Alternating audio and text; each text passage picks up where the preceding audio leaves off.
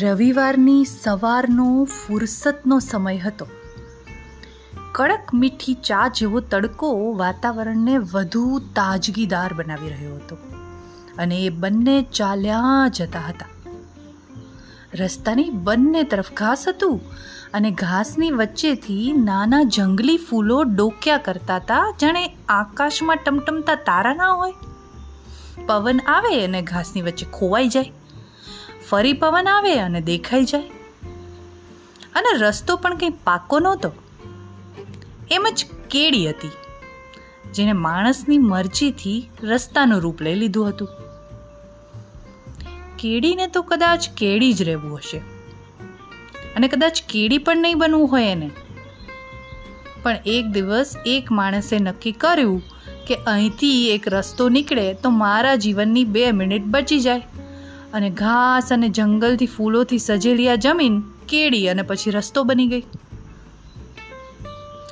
તું તારા એક્સ લવર્સને કઈ રીતે યાદ રાખે છે?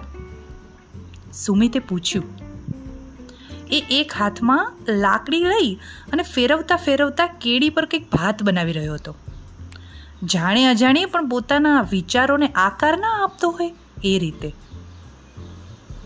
મારા માટે એક્સ જેવું કશું છે જ નહીં. મારું માનવું છે કે દરેક વ્યક્તિ જે તમારા જીવનમાં આવતી હોય ને, એ પછી ક્યારેય જતી નથી. એ હંમેશા તમારા અસ્તિત્વનો એક ભાગ બનીને રહી જાય છે. રાશિ આગળ જોતા બોલી. એટલે?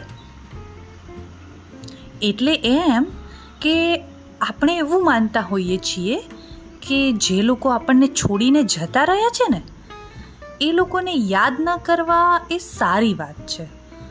પણ આવું કરવાથી આપણું મન આ વીતી ગયેલા લોકો અને એમની સાથે જીવાઈ ગયેલી પળોનો મકબરો બની જાય છે.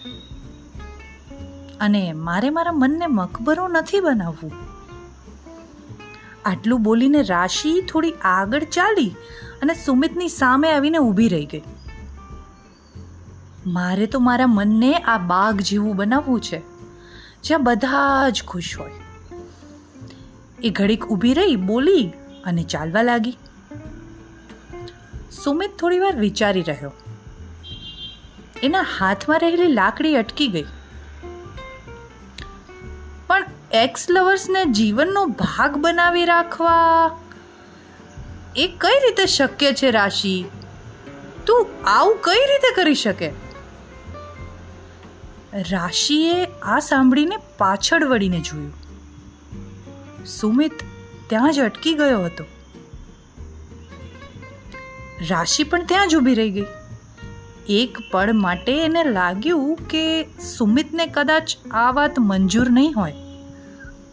એ પોતાના મનની અંદર દરેક ઊંડા ખૂણામાં જઈ અને સુમિતના શક્ય સવાલો અને એના વ્યવહારિક જવાબો વિશે વિચારવા લાગી. પૂરપાટ ઝડપે એ તો ભવિષ્યમાં પહોંચી ગઈ.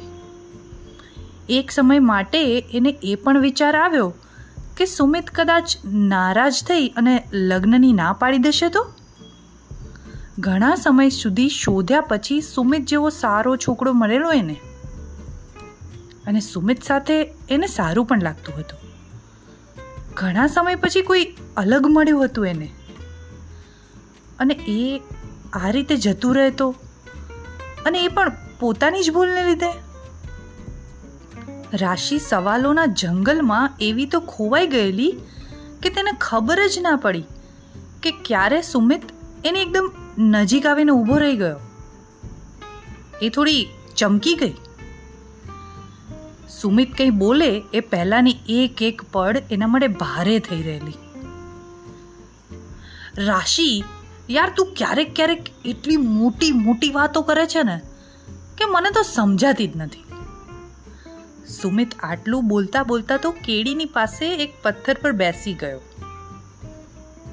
એટલે? રાશિ હજુ પેલા સવાલોના જંગલમાં જ હતી.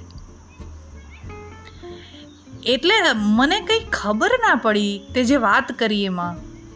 લોકોની યાદો, મકબરો એટલે જ તો પૂછ્યું કે તું આવું કઈ રીતે કરી શકે છે? મને પણ શીખવાડ ને. રાશિ, હું પણ મારા મનમાં ઘણા લોકોની યાદો લઈને ફરું છું. ભાર લાગે છે મને, રાશિ. મારે પણ તારા જેવું હળવું થવું છે.